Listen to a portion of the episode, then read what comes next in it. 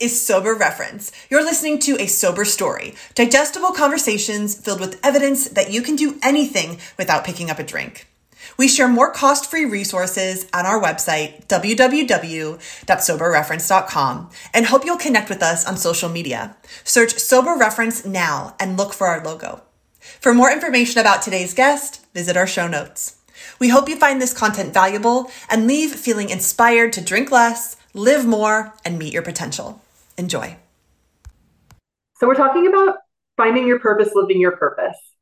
I kind of want to understand first what it was like for you when you were drinking, what you thought purpose was, how you thought maybe drinking helped you with your purpose. I know for me, there was a lot of like social ambition with drinking, um, and how you feel like drinking hindered your purpose. Tell me about what it was like. Thank you so much. I'm super excited to be here. Um, well, you know, like most people, I picked up drinking as an adolescent. It's something that I started doing in late high school and college. And I thought at the time that it really allowed me to tap into this more confident version of me. I gotta say that I partied very hard in college. That was like what I was focused on. So I picked up some pretty unhealthy habits around alcohol right from the get go. However, something started changing as I got older. As I got into my mid to late 20s, I started to, you know, value my career and, I got married and I bought a house. And so I basically took drinking, something I was really overdoing, and kind of shoved it into the weekend. So from Monday through Thursday, I used to live this pretty healthy lifestyle at that point. I would do yoga classes, I would drink green juice, I would meditate. But then every single weekend, like clockwork, alcohol was around. And you know, really just making me feel so depressed by Monday morning. I would go out and do all the normal things, you know, hang out with my friends, go to a game night, sushi night, have some wine at home, whatever it was. But like clockwork, every Monday morning, I felt like crap. And I really couldn't shake the feeling. I thought that something was inherently wrong with me and that, you know, I just couldn't figure out the right amount of alcohol in my life, no matter how hard I tried, even though I was trying so much to get healthier as I went on. And it was really maddening, you know, like just the rules, the moderation, trying to drink less, breaking promises to yourself. You know, it was years of that. And I can actually say categorically, I drank more in college than I did at that point, but I didn't have rules back then. I didn't care. I was kind of carefree. And so at this point, the pain was actually much higher, even though I was maybe drinking less than then. And so what was really interesting is that, you know, I didn't know this then. I couldn't say this to you. I thought I was just doing what everyone else was doing and kind of the normalized behavior. But we have this thing in our culture where it's like TGIF, right? Like, I can't wait for the weekend, can't wait till it's Friday, can't wait till we can go out, can't wait till we can, you know, get over this horrible work week. And that's what I was doing every single week. Like, the week couldn't go faster so that I could get to the weekend and get my reward of drinking. And I didn't realize how unfulfilled I was with my work week, with my actual job and career. And so, anyway, I decided after years of just trying to drink less and moderate all these things, I decided to take a break from alcohol. And it was that dry January that I was kind of introduced to it. And it really changed my worldview because before I always thought, like, okay, if I stop drinking, I'm going to have to label myself. I'm going to have to start going to these meetings. I'm going to, it's going to mean so much about me. And I think that really kept me stuck for so long. But dry January was this invitation for me to just try alcohol free life without having to go around and explain it to all these people. And so I did dry January, and it was honestly just such a breath of fresh air. Like there were obviously challenging moments and so much changes happening, but like all the drama, all the like mental gymnastics, all the mental chatter, all of the indecision, all gone, right? Like alcohol's off the table. I'm sleeping better. I'm waking up feeling amazing. I have so much more pride and self love for myself. But towards the end of the month of January, I don't really believe at this point that a normal adult cannot drink. It's like it's like a code in my mind. Adults must drink, right? It's how you fit in at social events, it's how you get ahead in your career, all these kinds of things. And I drank a few times that February, and the contrast was so like eye-opening. You know, like even a few drinks would completely ruin my sleep. I even noticed this huge drop in mood. So in January, I had this like euphoria. I was feeling really good, like just much happier, more present too. And then, you know, in February, a few drinks would make me cranky and frustrated and drop my mood and then make me feel groggy the next day. I was like, wait a minute, you guys, like alcohol is not what I thought it was. And I decided to take another break in February, which basically I've been alcohol free ever since almost five years now.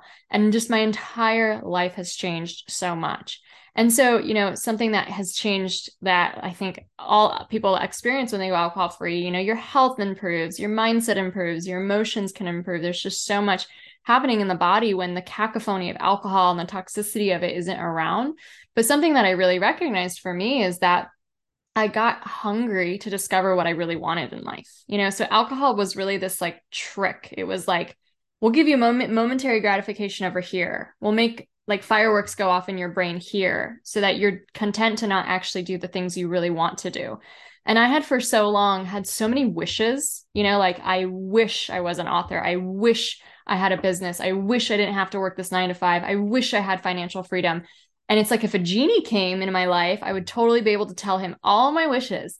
But was I ever doing anything to take action on what I wanted in my life when I was a drinker? No.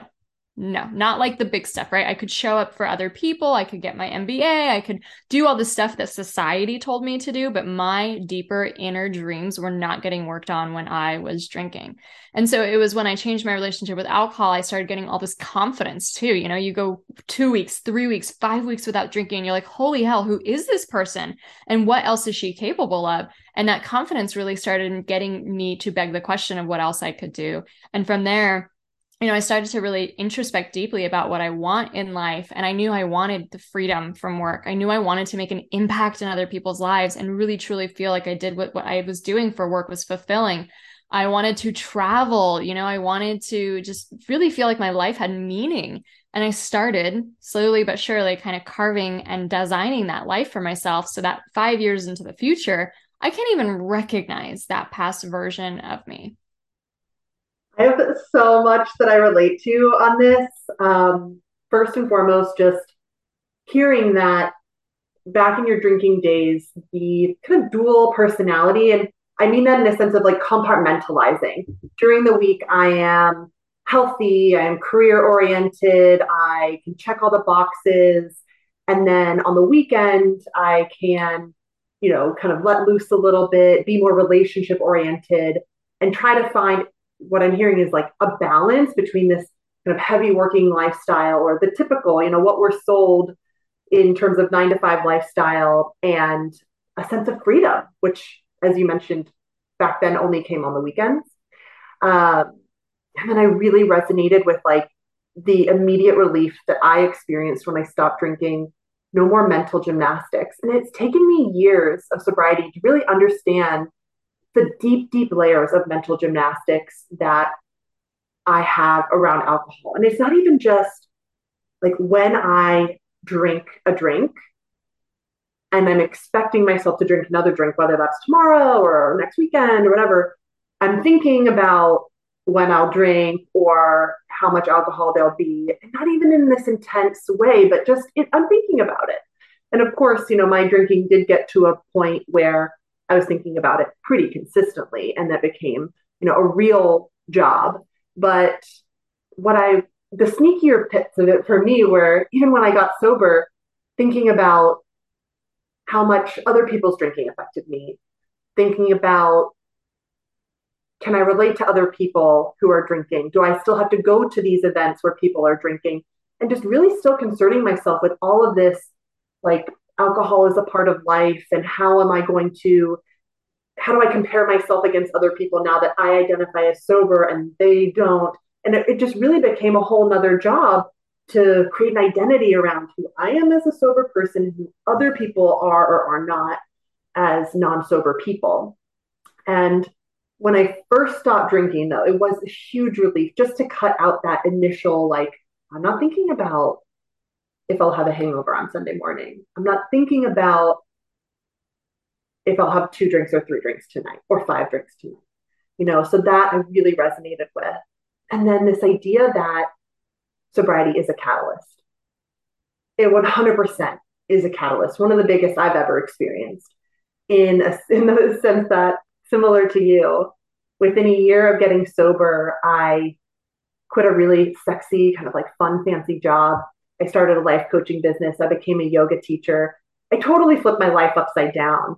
And, you know, funnily enough, again, a couple years later, I'm I have started a whole new different business in financial services and like it my life is not what I thought it would have been, period. And I can say that almost like every couple of years. Like things just keep getting to change. What's interesting and what I want you to digress on a little bit is this idea about confidence. Because in my experience, it's one thing, yes, building confidence, doing something like I've stopped drinking, and that's showing me that I can change, I can adapt, I can grow. And that builds confidence to perhaps start a business or something like that, which is like such a big thing, by the way. Like, I always think back and I'm like, holy shit, like, I actually created something from nothing. Like, that's such a big thing. It's such a big thing. But what I'm curious to hear you talk about now is because I'm finding myself at this point again where with sober reference, it's not my main source of income. It's not a source of income, period. And I still feel this passion and desire to create something bigger. It's like my core value of legacy really wants to shine through in this space because sobriety has been so transformational and meaningful to me. Yet I come up against a lot of mental barriers. I think they have something to do with worthiness. Like, does my story really matter in this space? How different or important could it be? It could be around just like resource limitations. Do I have time to do this? Do I have the knowledge to do this? Do I have the energy to do this? Can you talk to me a little bit about the challenges that you started to face in building this new like purposeful life and you know maybe just like give me advice based on where I what I just told you like what would you say to me yeah absolutely and you know, I think like there was such a false sense of confidence that alcohol, like I thought that that was a huge reason why I drank. You know, I'm an introvert. I grew up really shy. So, like, to me, it was this magical elixir, you know, that turns me into an extrovert. And it wasn't until I realized how much it was deteriorating and eroding my trust in myself, my self esteem, my confidence, and started to develop that within instead of, you know, outsourcing it to alcohol, that things started to really change.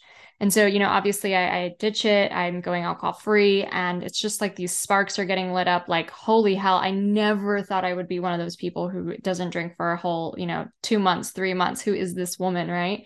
And it just started to beg the question like, what if of all the other stories I've been telling myself are also wrong? You know, so like, for example, I worked i used to work at a university before this and i worked around entrepreneurs so we would help students like launch businesses and stuff but I could never be an entrepreneur. You know, entrepreneurs were these white guys from Silicon Valley who knew all this tech stuff and had angel investors. Like, there was nothing about me that screamed entrepreneur. You know, I'm foreign. I grew up not speaking English, like, I'm shy. And so I made this like big mental barrier of like who's allowed to play in that game and who isn't.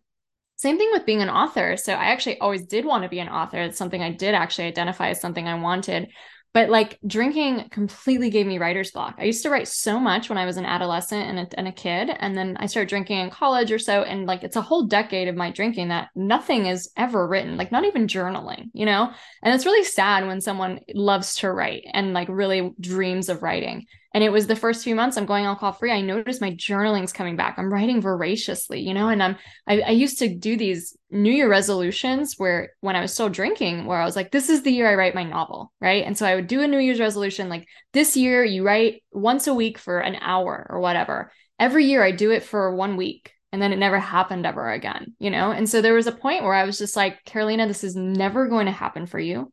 You don't have the discipline, you don't have the creativity, you know, it's just not going to work. And so I was so low, I think, in confidence and self worth at the point of drinking that when I'm going alcohol free, like all of a sudden it's just like this re empowerment to just re question everything. Like, who says you can't be an entrepreneur? Who says you can't write this book? You know, just the the fact of journaling again is like, you know, I think I'm prolific. I think there's like a creative energy here that I can go for. And I think too, though, like, so we have to start casting a bigger vision. And I think I really let myself do that. Like, it's almost crazy to me to think this, but back in 2018, like almost five years ago, I was like, you know what? If I'm just going to dream big, I want to be an author. I want to get a book deal. I want to go on book tours. I want to have a huge business making all this money. And I want all that to happen within six months. Like, I literally thought that. right and I, I am so proud of the version of me that dream dreamt so big and what's so crazy is yeah her timeline was a little fast right but all those things actually ended up happening just like slower than i thought right? Because i was willing to just say like say if anything were possible and I don't have to know the how, how to do anything. What would I actually want? Like, what would I envision? So, what's this big vision? So, I, I think start with there. And there's a few guiding questions you can ask. So, first of all, all of us get so stuck in this money trap. Like, well, that won't pay, right? That won't, you know, make me the money, or I can't quit this, or whatever. Take money off the table. Like, you won the lottery. You don't need to make any money. What would you want to do to make a legacy and an impact in this world, right? Cast a really really big vision. And from there it's going to be freaky because you have no idea how to do it and nobody does. Like nobody has the how. Nobody understands how to get from point a to point b if they've never done it before. So the how is not your job. It's the what and the why. And i really do believe that the our intuition will show us the baby steps we need to take to get from one point to the next. And so that's what i was doing. I just took little baby steps like okay maybe i'll just buy a website domain. Okay maybe i'll just look up to how to file an llc okay maybe i'll just put this discovery call link up there you know maybe i'll just get certified here. Like it was the smallest of steps that added up to really build this business. And in, in addition to that since we don't know the how necessarily of how it's going to happen confidence isn't often the first thing we get. You know obviously i get this boost of confidence from going on call free but when it comes to any new skill or anything you've never done before first we have to build competence. And competence is the very act of just practicing something over and over and over again and so I think like, you know, a lot of people are like, ah, you know, I don't want to go on video or I don't want to, you know, talk to these people or pitch this or do that. And it's like, clearly, of course you don't, because you've never done it before. Like it's you're not supposed to just naturally feel like you can take it on. It's going to feel really scary, but the more you practice it over and over again, the more that that confidence will build. And I think in your specific situation, you know, like your heart is guiding you to the things you care about, to the passions you have, to the interests you have for a reason. You know, like I think that in some ways, the things we love and care about are divinely given to us. And they're divinely given to us because we are the person who's supposed to do something with that, right? And it's totally fine to have multi passions. So some people are really interested in five different things, right? And I think exploring them and seeing how they'll work in your life, whether they'll be your careers or how they can just add on to skills. So, for example, I love to travel. And back when I was still drinking, if I just had these pipe dreams, I would have been like, well, maybe I'll be like a travel blogger, or maybe I'll be like one of those people who gets paid by hotels, you know, to like stay in places. You know, like that isn't exactly my career whatsoever. I have nothing to do technically with the travel industry, but I travel all the time and I host retreats for alcohol free women. So it's like I took something that I was really passionate about. I didn't make a full time career out of it, but it actually melded really, really well into the business I do offer and I get to express that passion. And so, you know, I think for you, like these questions of, you know, we get the imposter syndrome or just like, is is this even needed or available out there? Like there's so many humans on this planet that will never relate to me that will never relate to Annie Grace or Holly Whitaker, that just like their messages just go psh, through them, right? But they're going to relate to you and they need to hear it from you and they need to hear it from your experience. I think every single person is as unique as their fingerprint. You know, they have such an incredible gift to add to the world. And just imagine if so many incredible leaders and movers and shakers like stop themselves because they're like, oh, that, that already exists. You know, imagine if like Google didn't come out because they're like, well, you know, I don't even remember what it was called, like DiscoverNet, right? Like that already exists. You know, they already have a, a search engine. And so, you know, I lead with your passions and really just take the next steps as they're guiding you towards that. Um, and all the voices, you know, I think obviously they're just there to try to protect us. You know, it's like our ego and our safety nets trying to make sure that we're safe. But in these cases, like there's no saber tooth tiger, there's no scary monster out there that's going to get us. Like we have the, I think, emotional intel- intelligence and maturity to handle whatever comes our way. You know, what if I have haters? What if people criticize me? What if reject what people reject me? People think about that kind of stuff before they even get started. And it's like you'll deal with that later. Plus, you'll have a lot of the emotional intelligence and uh, evolution just in your spirit to be able to handle whatever comes your way. You know, and so like I think taking action is so just brilliant to do like for anyone who just has any desire on their heart take the first baby step call someone you know who's doing what you want to do research your website you know sign up for this class whatever it is buy the book like take the first baby step and the universe will reward you Thank you. I I feel like what you're talking about is so relatable just honestly to the idea of sobriety. It's like start with one day, you know, start with one event, start with and I even remember like there was a it was while I was drinking in college and I decided not to drink on Halloween, which was like kind of wild because it's such a big drinking night. But I was just like, I'm gonna not drink this night just to see what it's like and see if I can do it. And it was awesome. Um, but similarly, kind of talking about business or passion or life purpose, it is, it's so true. I love what you said about competence.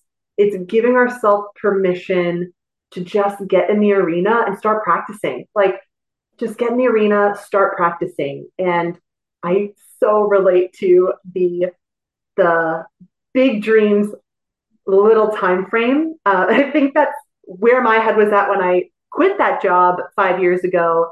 And I was just like, okay, I've got six months worth of savings and I'm going to get a life coach certification. And, you know, at that point, I had the idea that you could make, I mean, you can, people have done it, make $100,000 in your first six months, and people have done it. However, my experience was a lot more challenging than that type of immediate success. And while I, I didn't kind of get to that dream in that particular career phase in my kind of career development, I learned the best skills, so much about myself, and it completely allowed me to establish the type of leadership that was necessary to start my financial services business, which I never thought I was going to go back to financial services once I, when I quit that job before. And here I am, I'm like, okay, so it kind of makes sense now. I needed to do that thing to be the person who could do this thing.